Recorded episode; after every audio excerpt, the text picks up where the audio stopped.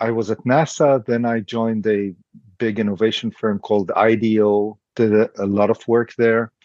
And the more I did work with innovation and creativity, the more I realized that the human factor of innovation, yeah. the psychology of innovation, is the key thing. Projects come and go, technology comes, there's always new technology, etc.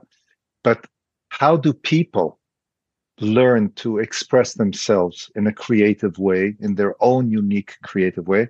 And how do organizations get themselves structured in a way that increases their potential for innovation?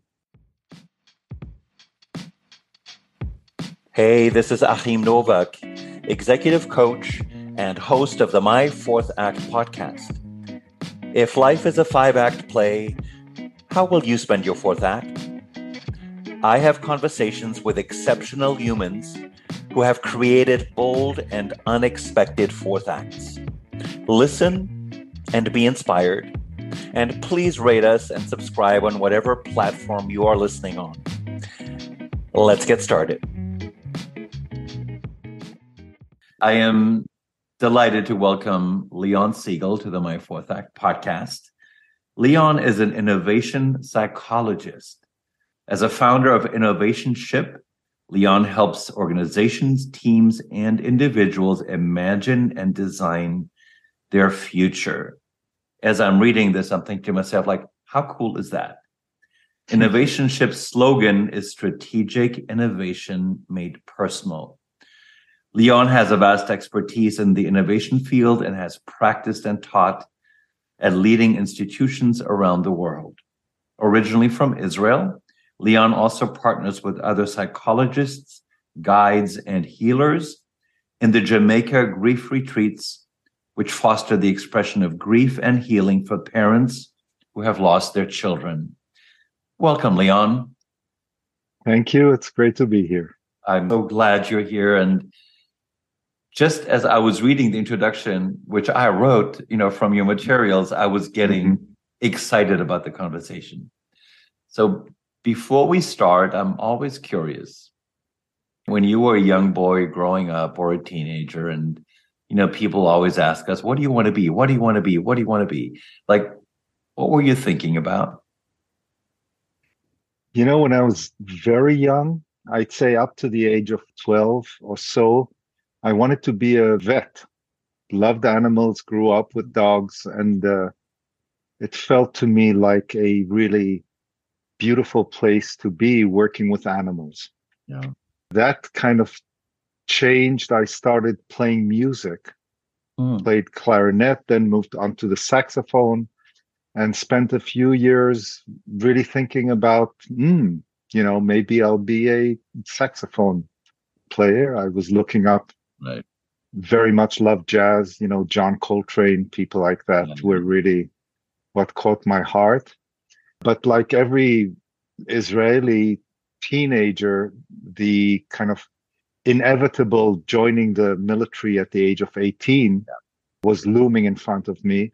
My father had been a pilot in the Second World War and then helped kind of uh, build the Israeli Air Force. And so I started thinking, okay, when I, since I'm going to the military, I'd like to be a pilot. So ended up doing that. Oh, you uh, did? Uh, yes. For how so, long were you a pilot? So I spent six years full service in the Israeli Air Force yeah. and then did a few more years of reserve duty until I moved here and started this other career. So all in all, probably about 10 years. What's something pleasurable that you remember about yes. being a pilot? I really learned to love the night skies and the moon. Yeah. I was uh, flying what, what are called Cobra helicopters. Mm-hmm. So we did a lot of low level flying at night in the moonlight. And wow. that that is so much fun.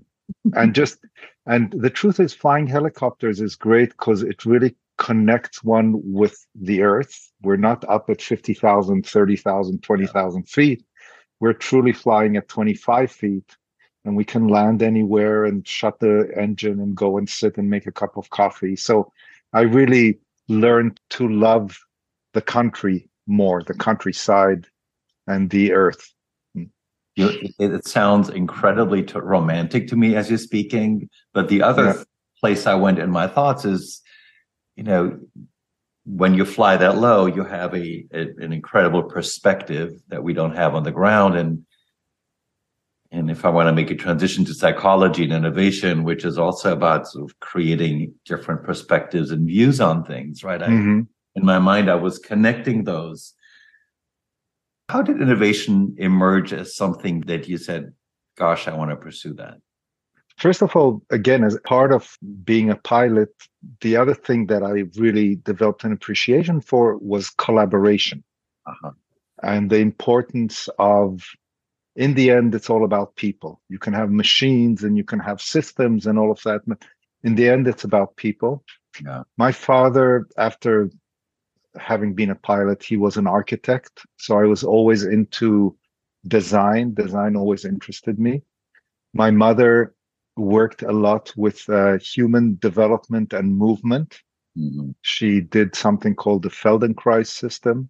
Yeah. So I grew up appreciating both design and human behavior.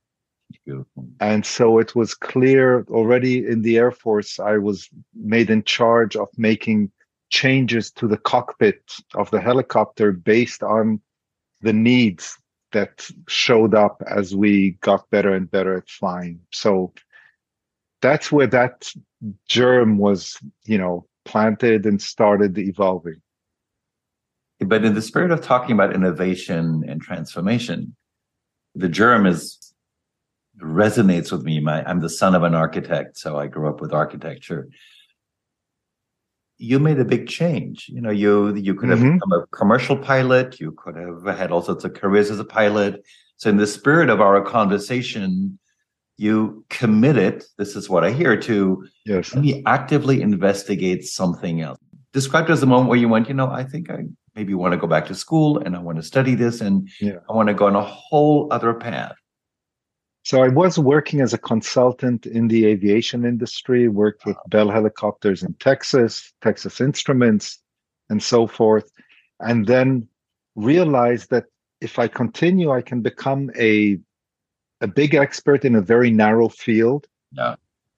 And it felt like I need more and I want to know more. So mm-hmm. at age 28, I left my kind of consulting and music. I kept studying music in parallel and went as a freshman undergraduate to the University of Illinois to the psychology department because as I said, and this is true until today, in the end, it's all about people.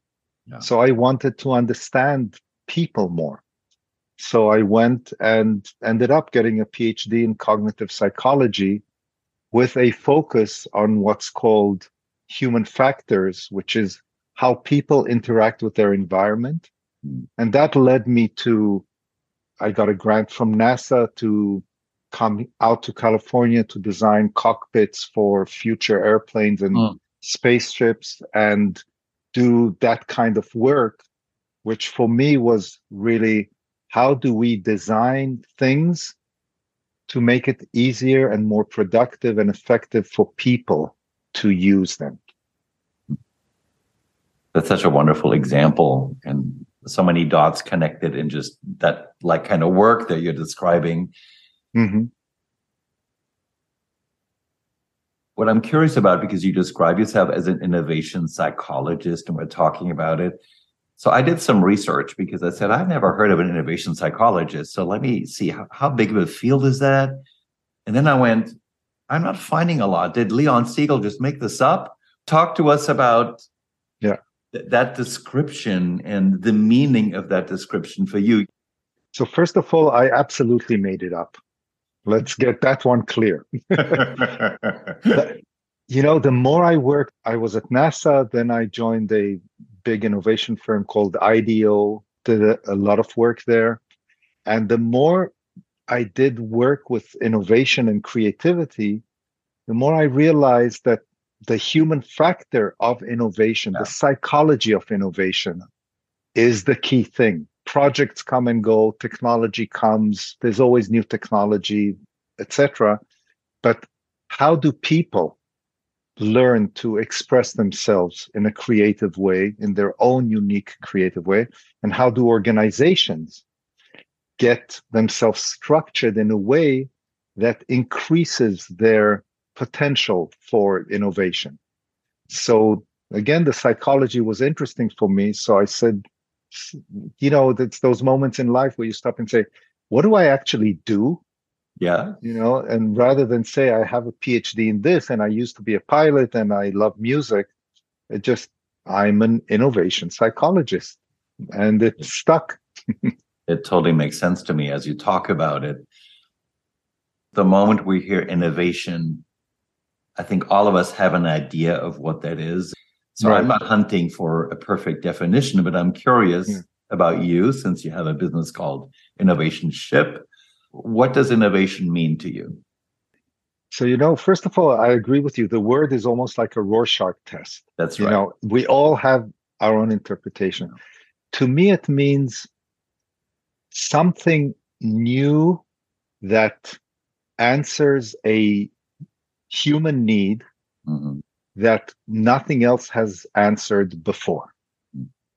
So it has to do with a need because there's creativity in in painting and art and all of that to me the word innovation is very much associated with building new tools or things material things that provide a an unanswered need to people you know granted picasso innovated in painting and you can go to the whole world of art and music and all of that and see that but to me it's very much and also because of my background and the work i do it has to do with answering human needs that have not been answered i'm an executive coach in big corporations who yeah.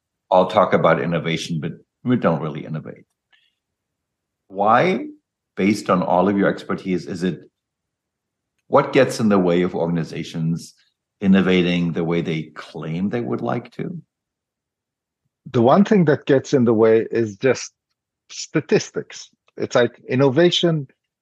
We can't look at every little thing and say, oh, wow, you know, this is such an innovative hamburger kind of thing. And and people do that. You know, it's like there are two essential elements that an organization needs. Yeah. One is what I call the grassroots, the bottom up part of it.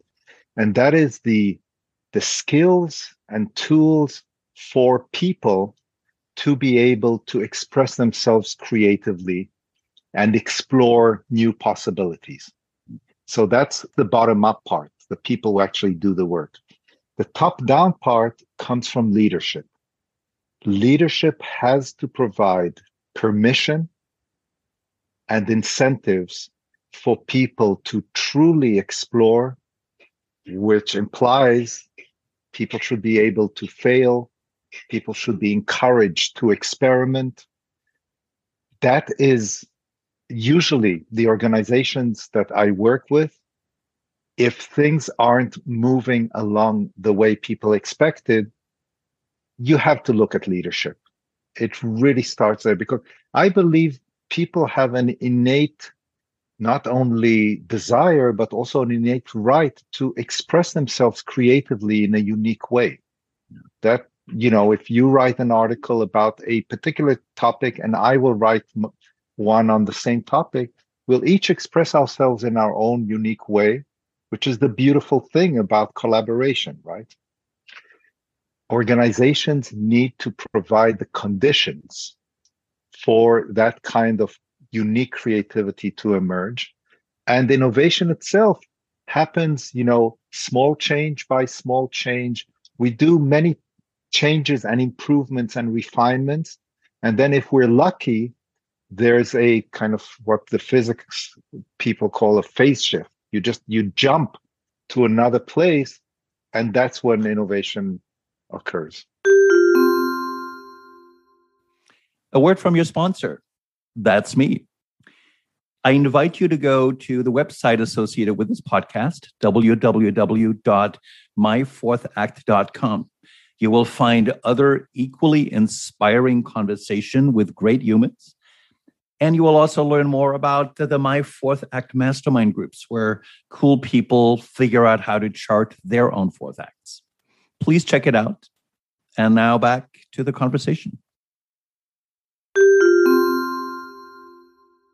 I'm curious, based on your years of expertise and the different organizations you've engaged with, if you can you share a story with us of one that you go they they didn't do it perfectly but they got it right they wanted to innovate and the leadership was there and at some point it led to the that phase shift well you know i was asked to join a panel of seven international judges when google launched their first google phone mm-hmm. they did what they called the android competition yeah. and they just invited creative people from all over the world to suggest apps that can go on Google's first Android phone. And it was amazing. First of all, it, it, was an honor and a pleasure to be part of that cohort of judges, truly from all over the world.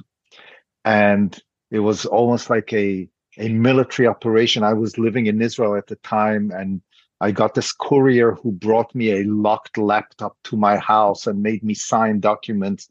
And I had to, at the end, I didn't have to destroy it, but I had to send it back to Google, etc. But it it was amazing to see the creativity yeah. of people from all over the world coming up with ideas. And one of the big ones that came out was what they called at the time they were developing this thing called taxi, which was very new, which was you walk out of a meeting anywhere in the world, you press a button called taxi, and a taxi shows up.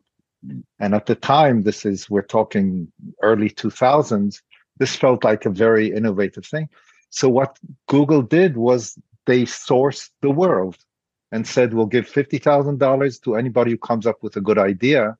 And I think that was very successful. I also have a favorite story of an organization that didn't do it well yeah. which I think is always very educational because we talk, about, you know, and this is a very well known company called Kodak, mm-hmm. which you and I growing up, Kodak was kind of the benchmark for, you know, excellence in imaging. And Kodak came to IDEO, where I was working at the time in the early 90s, and they saw the digital revolution approaching. And they said what's this thing called digital? Can you help us think about it? So we spent almost a, a year on an amazing really you know IDEO put together this truly kind of super team of psychologists designers engineers and came up with six amazing concepts for the future digital camera and presented to Kodak. And actually, Kodak moved a team that spent a lot of time with us in San Francisco developing these concepts. And there were things there that came out only 20 years later in digital cameras. We really saw the future and presented to the, the Kodak team itself with a few senior people, went back to Rochester, New York, and presented it to the board. And the board said, This is really nice, but we make our money from paper and chemicals. So let's not do that. And then three or four years later, they came running back to IDEO and said, Remember those concepts you did for us? Could we do that? But that was too late already for them. I know a lot of people who serve on boards and I have an appreciation for boards, but my sense is I'm generalizing now that many people are asked to be on boards because of historic past successes in business models and systems that are inherently not innovative. And mm-hmm. uh, how do you then become a board that actually fosters something that may be separate from the past accomplishments of the people on the board, right? Yeah. How do you do that? That's a great question. I want to float a word by you that feels like a little trendy and buzzy in the last 20 or 30 years, but I, I have friends who I play with this when it comes to personal transformation in the world. It's called it's called reinvention. What are your thoughts about that word? Uh, when it comes to personal change, uh-huh. Do you prefer transformation? How do you apply the word innovation to a personal process and journey? I believe that any personal growth is a creative process. Yeah. Any good therapist, a good therapist shouldn't be sitting there giving people advice. Mm-hmm. A good therapist needs to open up a safe space for a person to explore their own creative solutions yeah. for whatever challenges they have or whatever aspirations they have. Something I didn't mention is that in the past 30 years, I've been always very interested in expanded states of consciousness. I've gone down to Mexico and studied the indigenous work that they do down there with mushrooms. Mm-hmm. I've studied other cultures, other countries, and how people have used whatever techniques, it could be breath work and it could be yeah. different substances to expand consciousness. And I'm bringing that back to reinvention because on a personal level, what people are looking for is to expand their consciousness so that they can see new possibilities. And that's a very creative process. It's almost like I make, you know, if you see somebody go and do a session with psilocybin mushrooms, it's very similar to getting a team and brainstorming about an, a solution for a particular problem. What the person gets from a session is a bunch of options of look at the possibilities. And then, of course, the, the work is just like after a good brainstorming session, the work is always here are all these great ideas. Now, what do we do? How do we integrate that into our personal life? So let's play with expansion of consciousness a little bit. I, I adore that phrase. And without going to all the details, but I, I remember the late 80s, I spent six weeks in the Arizona desert. I had some mind expanding experiences. And then part of as part of it, I had one very, very, very distinct vision. I was on on a version of a vision quest, and I kept seeing this the white a white house on mm-hmm. a cliff overlooking an ocean and to me, this wasn't a Freudian dream. It was, it immediately felt like this is a very concrete house. And six months later, I lived in a white house overlooking the ocean on an island of Tobago, which at the time I didn't even know how to find on the map. I'm not going to tell the whole story about how I got there, but this is an example. I'd love to. I'd love to hear it sometime. this this is how we got there you mentioned mushrooms and all other hallucinogens, I would say that's the correct word. You mentioned breath work. For me, you know, I have a history of over 30 years of practicing Hinduism. Chanting really transformed me with other people. Cellularly, mm-hmm. it changes my consciousness of where I am. What are some other ways in which people can change their consciousness or play in that space that come to mind for you? Yeah. So, first of all, on an individual level, people do this all the time, just instinctively. There are people, one of the things when I start a workshop with a group of executives or a design team in a company, I ask each person, what is your creative, I'd say, superpower? Or how do you get into your creative zone? Some people go for a run, a long run. They love that. Some people wake up early in the morning and sit and meditate. Other people sit late at night with a glass of wine. I mean, each person has found their own way, and creative people work on this to expand, to give themselves the optimal conditions for expanding their consciousness. Now, the things, so today there's there's a concept that I've developed called freestorming, which is personal brainstorming with the use of cannabis. Mm-hmm. Cannabis is becoming legal. Yeah. So wherever it's legal, there is a structured process based on the process of design thinking Mm-hmm. that with the use of cannabis, it's a 90 uh, prescribed 90 minute kind of session in which, and people have to understand that, you know, cannabis is a consciousness expanding substance. If it's not used, I have someone who was working with me and said, Oh, you've taken cannabis from being recreational to being recreational. Yeah, beautiful. It, so what's important is the intention behind it. If you use it in a, again, intentional way, it can really be a great tool. So freestorming is my kind of response to saying, I don't want to deal with things that are outside of what the law allows, but cannabis is now becoming more and more accessible and people are feeling comfortable talking about the fact that they use it Yeah. and for bigger things, the reason I'm flying down to Jamaica, which you brought up earlier, is that in Jamaica, psilocybin is psilocybin mushrooms are legal.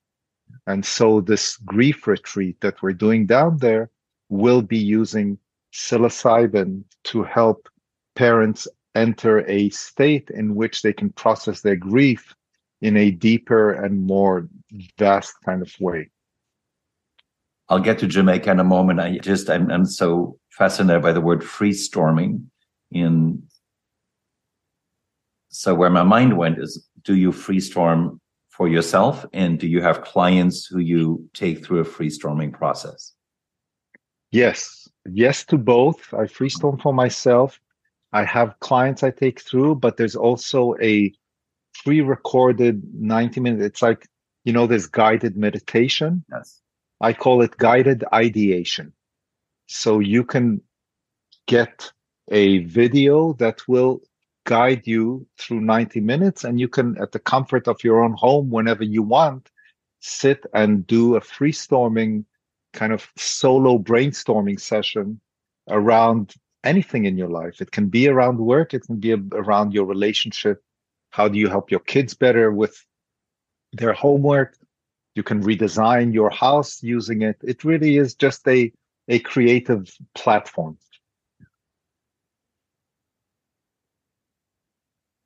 We were introduced by a mutual friend, Paul Zelizer, and and he knew that I would be very interested in the grief retreats as as part of what you do. And I I am I mentioned to you already that I mean I have a 90 year old mother, 98 year old mother right now. Hmm. And my brother committed suicide 23 years ago. And I don't think my mother had the place or the support to Yeah. properly grieve that loss. And uh and it's been I I really feel like it's been a wound in her heart that she with other support would have just possibly been an opportunity to move forward in a different way. absolutely So, as you would you describe to our listeners who you serve in the Jamaican grief retreats and how, because you have collaborators, how did you all cook this up? I'm just really curious.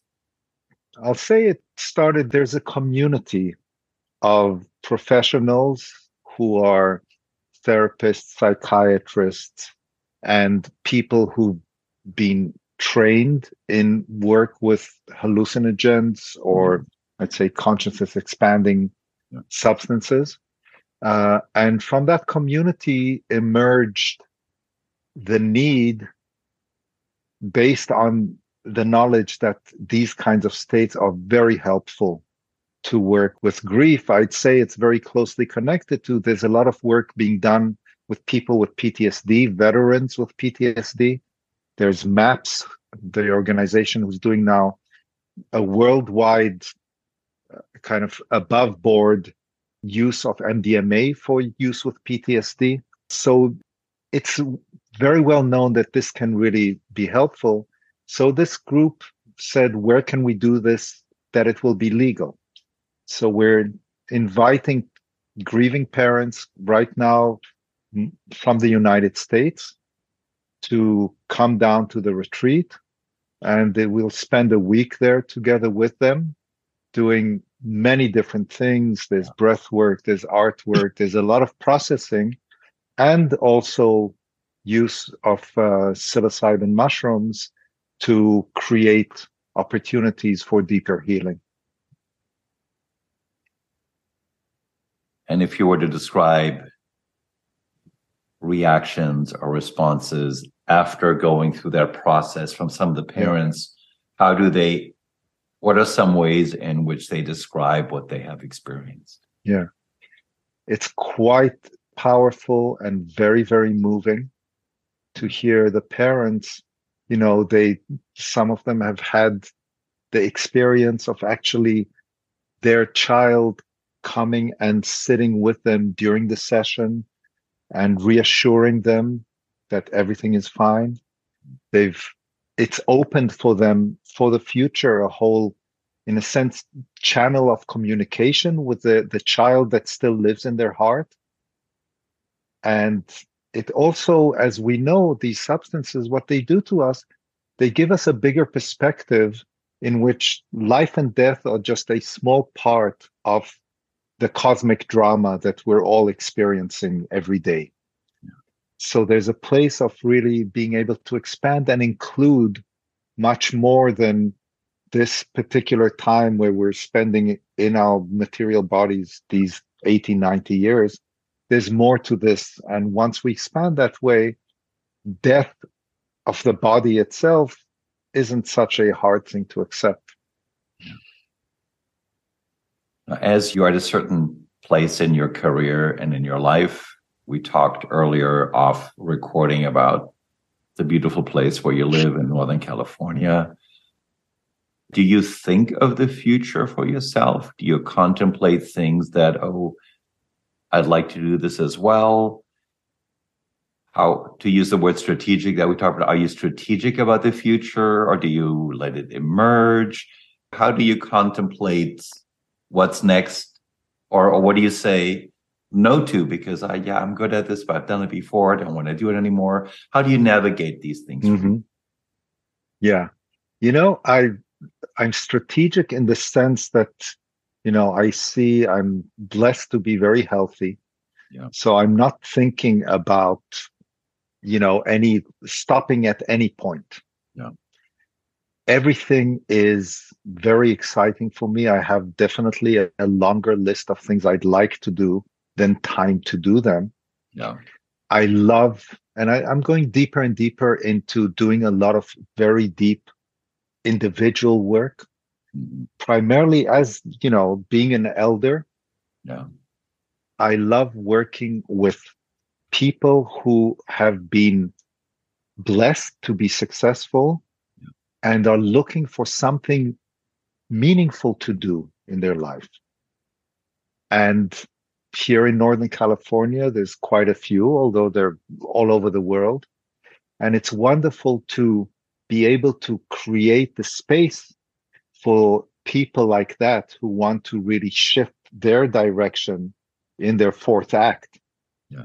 And to allow them to be creative and find in themselves something meaningful to do because we all look around and say the world needs people who doing meaningful stuff. Yeah. There's more, there's so much going on that there's a lot to do. And these processes of coaching and guiding these people are very rewarding for me.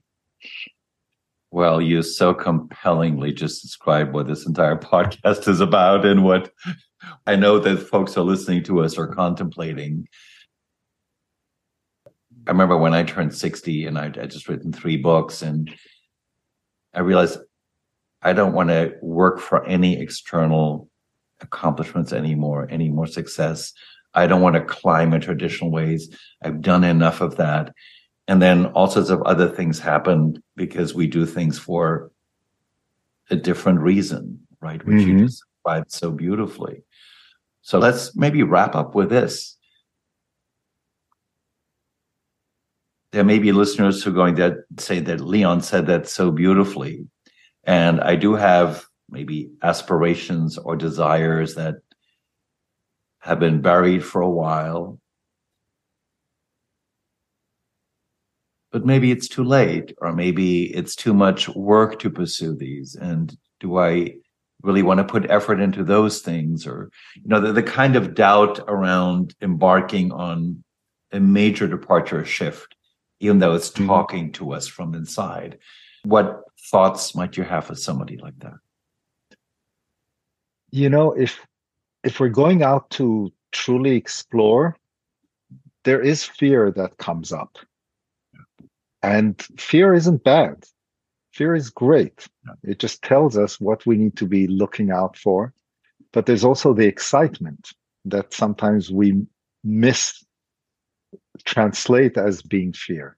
I say, you know, find a way to get the support you need because we live our lives on our own, but we're not alone. We grew up in tribes. We need the connection with people, and there are people who can provide for you conditions where you can really show up in your fullest. So it's really important to, again, be open to getting the support you need, but also have the conviction to look around and think of the next generations and look at what's happening with the world and to say, I don't want to just sit here as a spectator. I want to do my best in whatever area I can so that I can look around and smile and say, I express myself. So in the spirit of reaching out for support, I already talked about innovationship, but where else would you send our listeners who are curious about you and want to learn more about you? Where where can they find you, Leon?